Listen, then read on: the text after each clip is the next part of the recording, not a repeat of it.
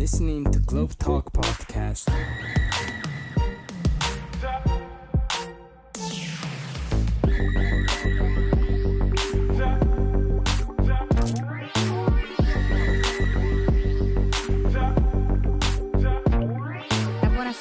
Buonasera, a tutte e a tutti, benvenuti a questo ennesimo Globe Talk.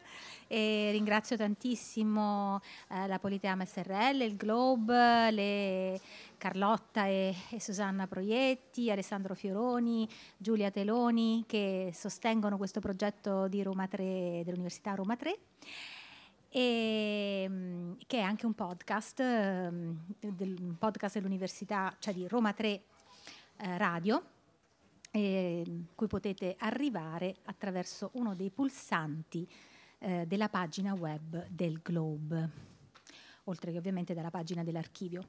E, mh, ma oggi con noi ehm, ho il piacere di presentarvi mh, Laura Tosi, eh, professore ordinario dell'Università Ca' Foscari di Venezia, eh, che è riuscita ad arrivare nonostante lo sciopero dei treni, prendendo l'unico treno che da Venezia arrivava a Roma.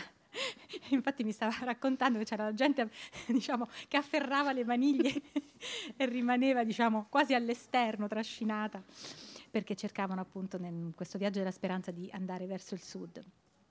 Ma eh, Laura Tosi è una carissima amica, ma anche una collega eh, che ha scritto tantissimo eh, su Shakespeare eh, e il motivo per cui l'ho invitata oggi è perché uno dei suoi ultimi libri eh, si intitola Guida Macbeth di Carocci e quindi mi sembrava la persona più intitolata per certi versi a presentarvi questa, questo, questa tragedia così complessa.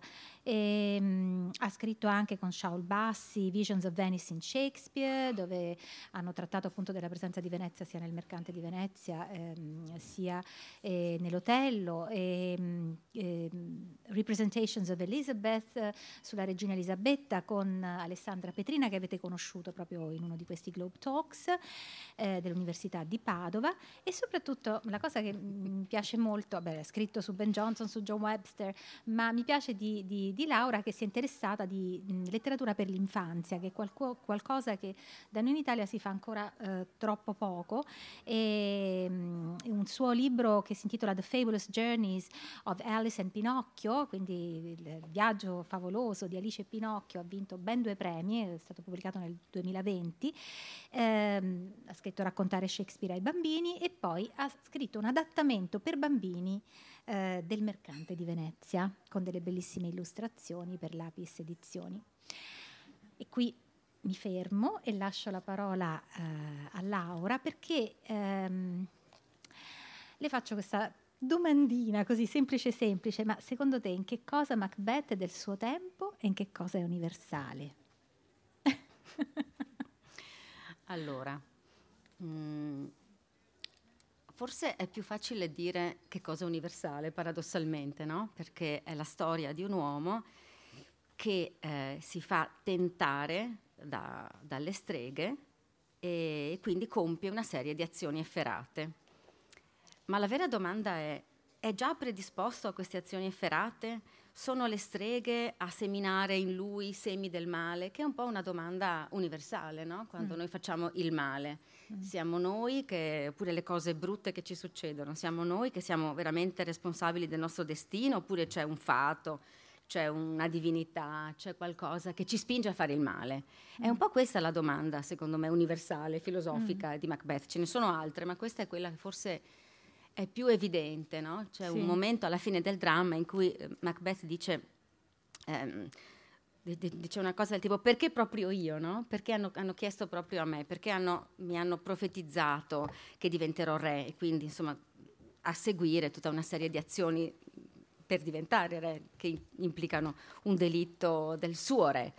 E, ehm, quindi perché a volte compiamo delle azioni malvagie? Mm. Insomma, questo, il perché del male diventa veramente una domanda ontologica, secondo me, che, certo. che, resta al di là degli spazi e dei tempi. Poi ovviamente Macbeth è molto un'opera del suo tempo, con un re è un'opera, il dramma scozzese, no? perché in Inghilterra non si può dire Macbeth perché ah. porta male, si dice The Scottish Play, il dramma scozzese. Certo. Nel mondo teatrale c'è questa superstizione. Eh, è, un dramma, sì, scozzese, ma in un periodo in cui il nuovo re, dopo la morte di Elisabetta I, era Giacomo I, che era scozzese. Certo. E quindi c'è questa invasione di cortigiani alla corte inglese, cortigiani scozzesi, e con tutte le associazioni simboliche che poteva avere la, la Scozia allora, no? quindi un luogo anche barbaro, un luogo ehm, misterioso. E la prima scena di Macbeth è proprio su questa, insomma, ambientata no? in questa brughiera inglese dove ci sono, scozzese, dove ci sono queste, queste streghe che dicono delle cose quasi incomprensibili, no? il bello è brutto, il brutto è bello, no? contraddicendo certo.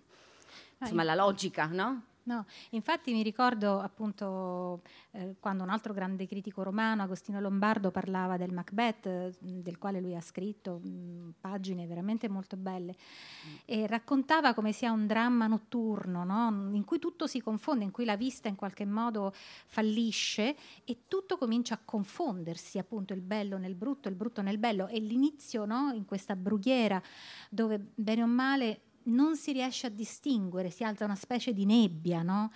E quindi la visione comincia a essere eh, opacizzata e la ragione a, a spegnersi. Sì, è anche un dramma dell'immaginazione, no? Mm. Forse mm. perché non si può vedere tutto, allora si immagina, no? So, pensavo a quando eh, a uno dei molti monologhi in cui Macbeth ci apre la sua coscienza di assassino di fatto, no? Mm però non per questo ci respinge, cioè il gioco che, che si fa, veramente noi entriamo anche nella, nella, coscienza allucinata di quest'uomo che comincia a contemplare un omicidio, all'inizio è molto restio, dopo comincia a immaginarlo e c'è un monologo in cui lui eh, non osa dire nemmeno la parola omicidio del re, ma ci descrive l'effetto che questa immagine gli dà nel corpo, no? quindi si rizzano i capelli, dice, non so, il cuore mi batte più volte contro la cassa toracica, no? di fronte all'immagine di un possibile omicidio. Ehm, Macbeth è un, è, un, è, un, è un, mago dell'immaginazione, lui immagina prima tutto e dopo, dopo, succede, succede anche velocemente perché nel Macbeth, al contrario dell'Otello, l'omicidio pensato si verifica al secondo atto. Certo, è vero. Nell'Amleto devi aspettare cinque atti perché Amleto si... Ma forse perché Macbeth è anche un guerriero, no? Lui è un soldato, è un, è un valoroso... Lui è un guerriero, lui è, una, una, è diciamo, il guerriero di punta dell'esercito scozzese, no? Il suo re eh, non conduce un, un, esercito, è Macbeth che è il grande guerriero, è, è, un guerriero importante e di valore proprio perché è così violento. C'è una scena in cui, la, la, la seconda scena del primo atto, dove mh, mm, entra in scena questo soldato coperto di sangue e ci racconta cosa ha fatto Macbeth nella battaglia. E dice a un certo punto che ha preso un nemico e lo ha squartato dall'ombelico alla mandibola. Mamma mia. Eh, quindi, cioè, è, insomma, truce. Però, siccome il guerriero è dalla parte giusta, è dalla parte di Duncan, questa violenza sembra buona, no? Nel momento in cui invece questa violenza Macbeth la eserciterà nei confronti del suo re, allora è sbagliata. Quindi c'è anche una, una riflessione di questo dramma sulla violenza. C'è una violenza accettabile, no? pa- anche questa è una cosa universale, no? Noi tendiamo mm. a pensare che quando la violenza è dalla parte dei buoni sia meno meno eh, violenta meno Insomma, più, adesso più, più perdonabile adesso assumono tutta assolutamente infatti assolutamente. Eh, cioè non sono solo teoriche no, ma no, in effetti diventano un'altra tra... domanda appunto è quella del tiranno no? Eh, cosa si fa quando si ha un tiranno? Lo si elimina? Eh. Lo, oppure si aspetta che passi la nottata? Cioè, anche questa è una domanda che c'è nel Macbeth. Cosa si fa con la tirannide? Certo. Oggi diremo dittatore, diremo no, facciamo queste domande. Certo. È una delle domande politiche che percorrono il dramma mm. questa. E mi colpisce che tu abbia usato questo idioma, no? eh, deve, si aspetta che passi la nottata perché è una lunga, è una lunga nottata Infatti, questa del, del Se penso alla, appunto, alla, alla notte in cui Macbeth uccide il re, noi non vediamo mai questo omicidio in scena, eh?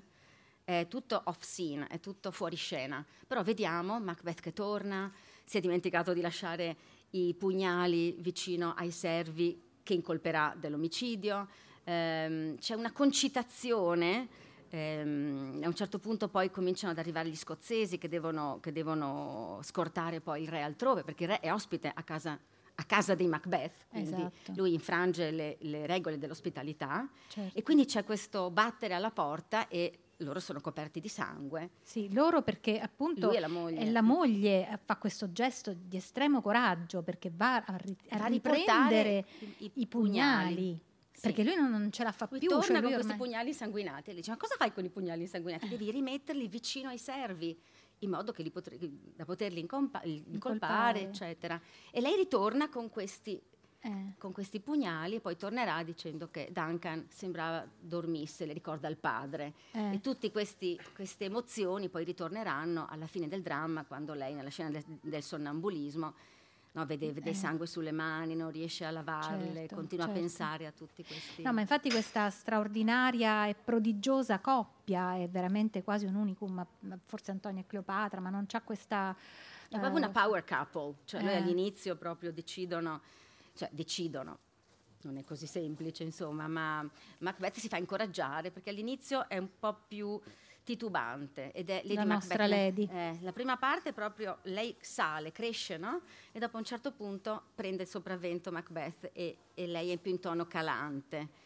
È una- un chiasmo in qualche modo, no? Mm. Sì. Dal punto di vista della coppia questa, questa Però lei è una tragedia. figura straordinaria perché non, non ne esistono molte come lei. E poi ti ricordi quando, aspetta, non mi ricordo qual era il critico che scrisse, quanti figli aveva Lady Macbeth per un periodo lungo, diciamo, della nostra- del nostro apprendistato come, eh, docen- come future docenti. eh, ci, ci veniva ammannito questo saggio che io ho opportunamente rimosso.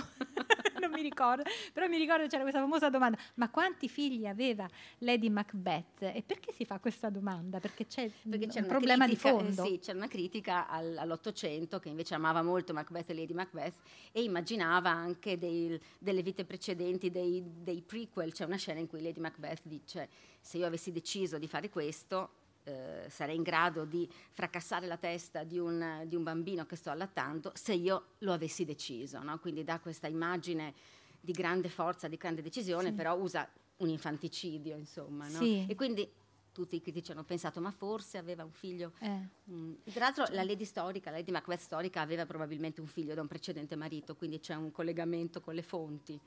Certo. Però, si tende no, a e, far- e questa mescolanza anche di proprio perché quella, quella è una, una scena ehm, fortissima, perché tu immagini appunto il momento forse più tenero della femminilità, cioè l'allattamento. Cioè hai questo bambino attaccato al seno e lei dice non avrei esitato a fracassargli la testa. Cioè una cosa chiunque pensi a un'immagine di materno è chiaro che- che- che- che è spaventoso, è veramente innaturale. È innaturale che lei usi, eh, usi un'immagine di infanticidio per spingere il marito all'omicidio. Cioè per spingerlo ad essere un uomo, perché lei dire, mette in difficoltà la sua, la sua Virilità, virilità in Eh, questo, no? Cioè certo. lo- sarei in grado io di fare una cosa del genere e tu non sei in grado di, no? E quindi usa questa, questa immagine. Però ecco, Che poi questo femminile, insomma, lei spesso viene identificata come la quarta strega, no? Eh, rispetto alle tre. Che poi come sono queste streghe? Perché sono stranissime, insomma. Le streghe sono stranissime, cioè la prima cosa che, gli viene, che viene detto alle streghe è eh, siete esseri viventi o siete soprannaturali, siete uomo o siete donna, perché hanno la barba, secondo Eh. appunto Banquo, eh, il compagno di, di Macbeth, il- l'altro guerriero che poi verrà invece eliminato Mm. appunto dalla profezia delle streghe ehm, e da Macbeth naturalmente, lui le descrive come esseri ambigui, no? sono ambigue anche nel- nell'aspetto fisico in realtà, cioè, ma, ma la strega è ambigua, no? la strega è, non è un diavolo, non è uno spirito, la strega è un essere umano, però ha accesso a soprannaturale. no? E questo aspetto di liminalità no? tra l'umano e il soprannaturale è una cosa Certo. che venne subito registrata dai due guerrieri quando incontrano le streghe e le streghe cominciano con la prima profezia, Eh, infatti le prime poi- tre e dopo eh.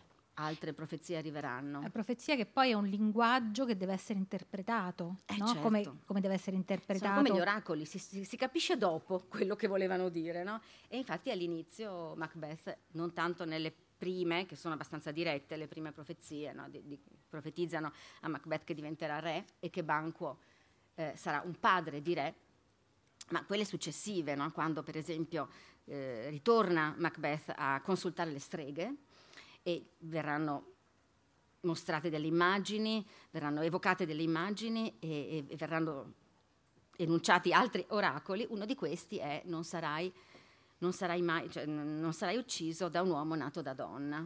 Eh, E quindi Macbeth si sente invincibile, dice no, certo. nato da donna, cioè chi mi può colpire?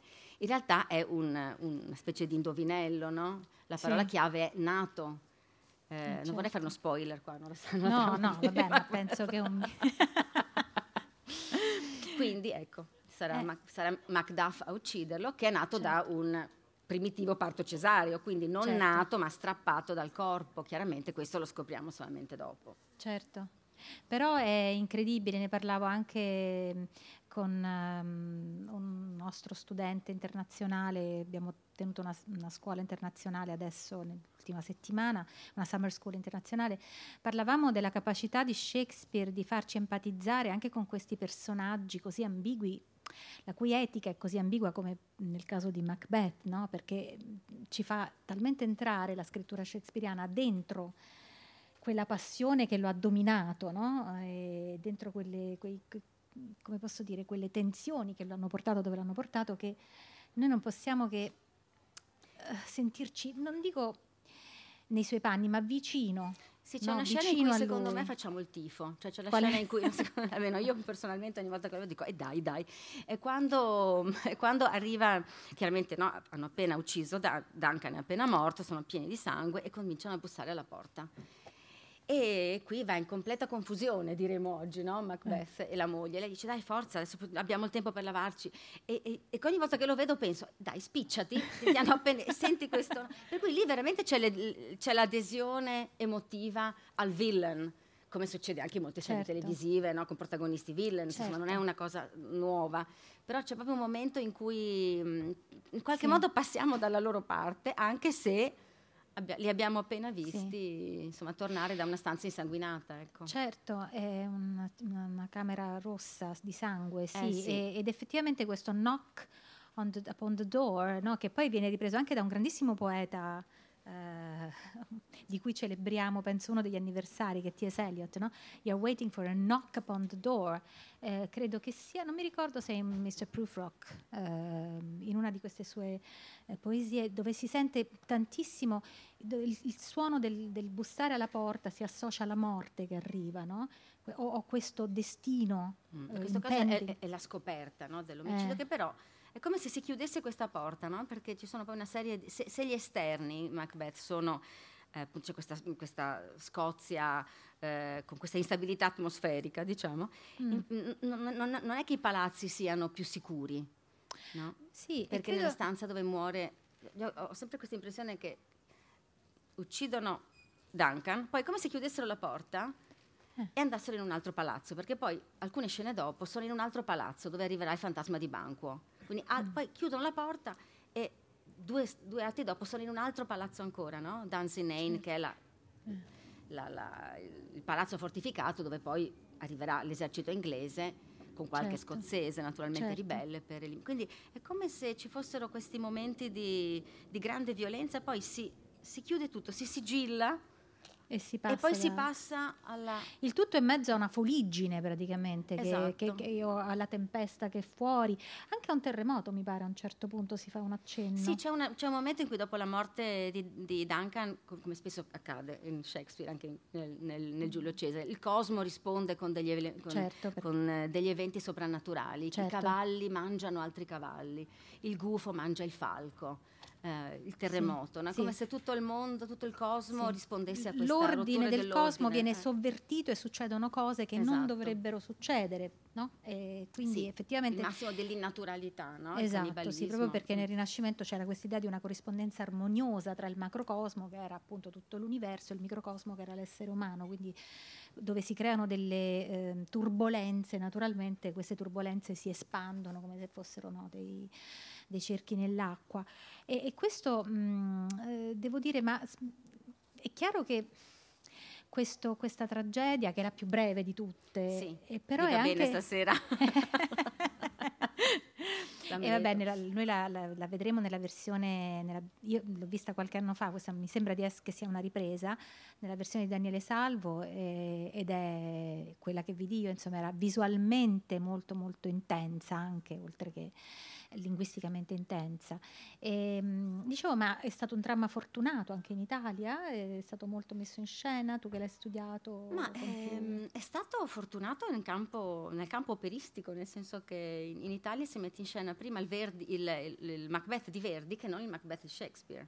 Eh certo. Quindi c'è questa tradizione che precede paradossalmente le traduzioni, cioè ci sono delle traduzioni italiane nel, a fine Settecento, però di fatto sulla scena compare prima il Macbeth di Verdi rispetto a quello di Shakespeare. Senti, ma se c'è, che ne so, una scena che secondo te potrebbe parlarci in maniera particolare oggi rispetto alla nostra situazione contemporanea, perché appunto le altre volte abbiamo detto per esempio di quanto eh, anche la critica precedente a quella contemporanea, che forse è più, è più um, nuanced, come si dice, più, ha più sfumature. No? Un tempo si parlava delle varie passioni e molto spesso Macbeth è stata indicata come eh, la tragedia dell'ambizione. Mm, sì, no? dell'ambizione. Sì, sì. sì, Ma secondo te è ancora così o ci sono delle altre cose che, che possono venire fuori, a parte questo femminile mostruoso, veramente? Delle... C'è una scena che in realtà ehm,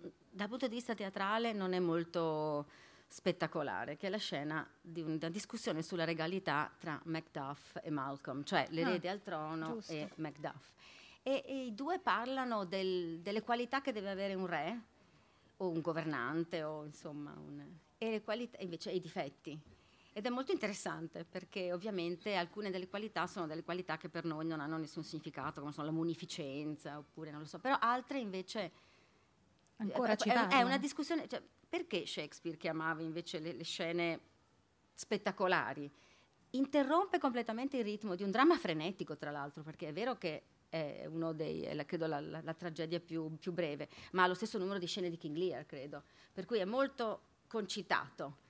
Si ferma e ci regala una, una lunghissima scena in cui i personaggi discutono di, di come dovrebbe essere un buon re o come un cattivo re c'è uno dei personaggi che si autoaccusa di una serie di, di difetti, è proprio una, una, riflessione sulla regalità. Se poi pensiamo insomma, che, eh, eh, tradizionalmente insomma, si pensa che il Macbeth fosse messo in scena per la prima volta no? davanti a, a, Giacomo I, a, a in, che, in che momento della carriera di Shakespeare è stato composto?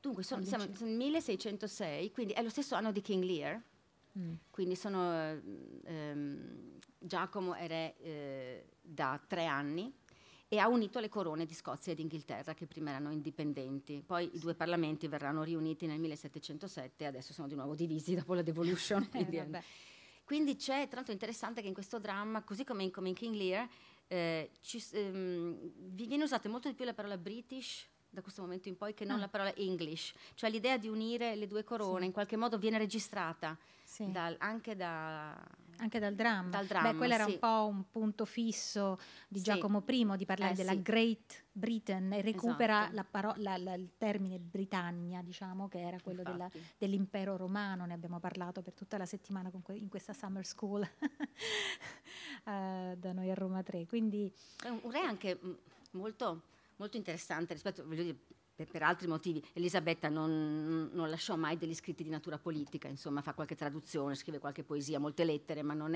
una, non ha ambizioni di scrittura. Mm. Eh, invece Giacomo scrive moltissimo, scrive sì. un trattato di demonologia in cui descrive proprio le streghe e quindi eh, non a caso questo dramma. Cioè è un dramma che anche i critici per molto tempo hanno pensato che fosse un omaggio al re scozzese mm. e demonologo eh, lui proprio presidiava anche, anche processi alle streghe, mm. eh, James.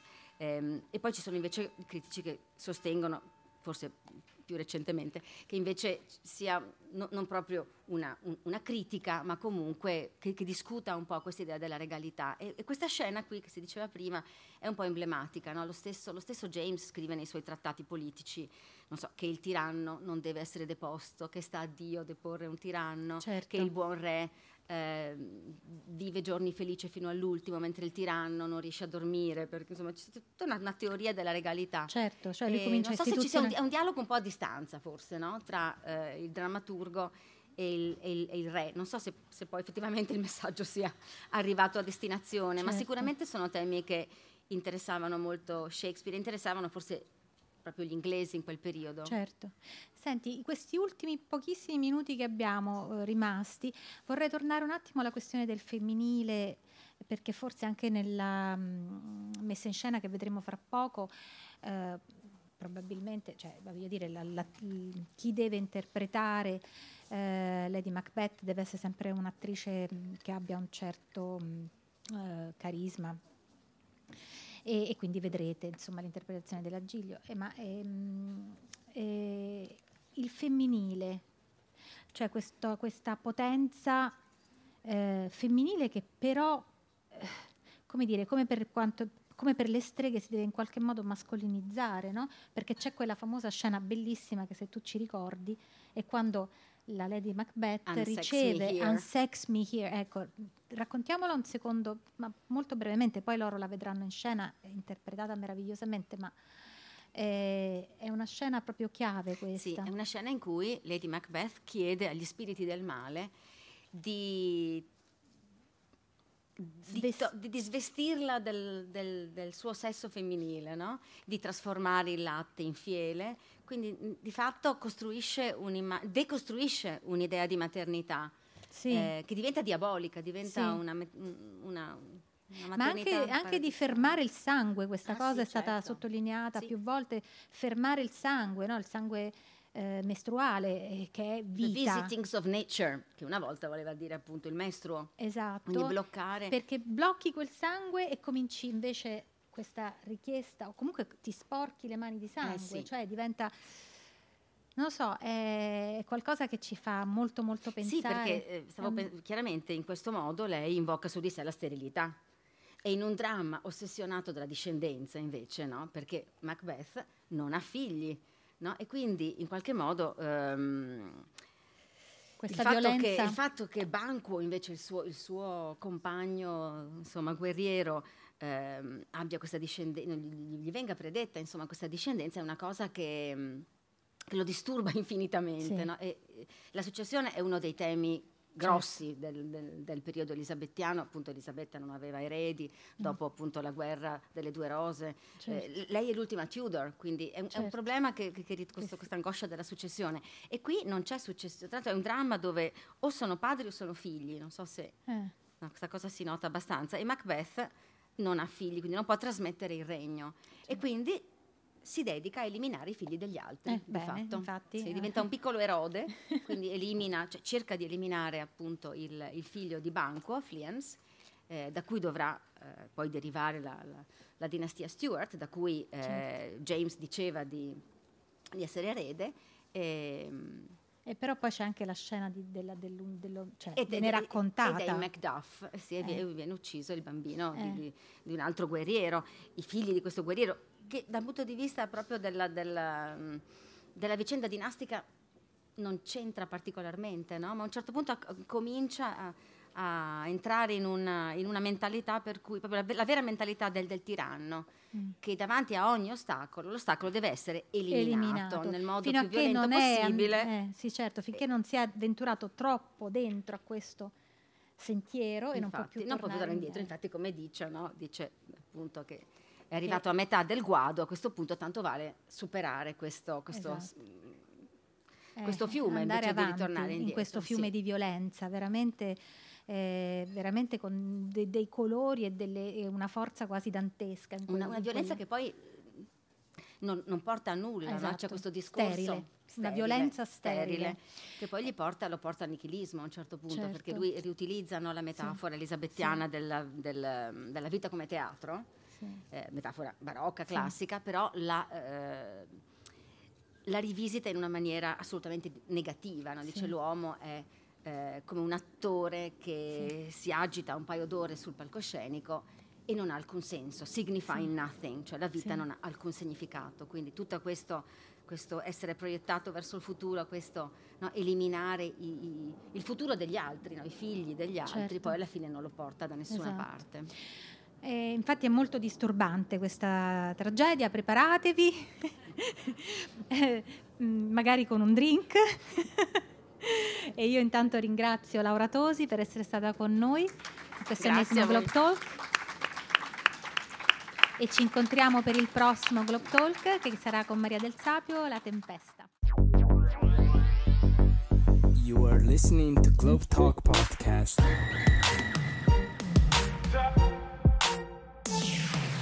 Yeah.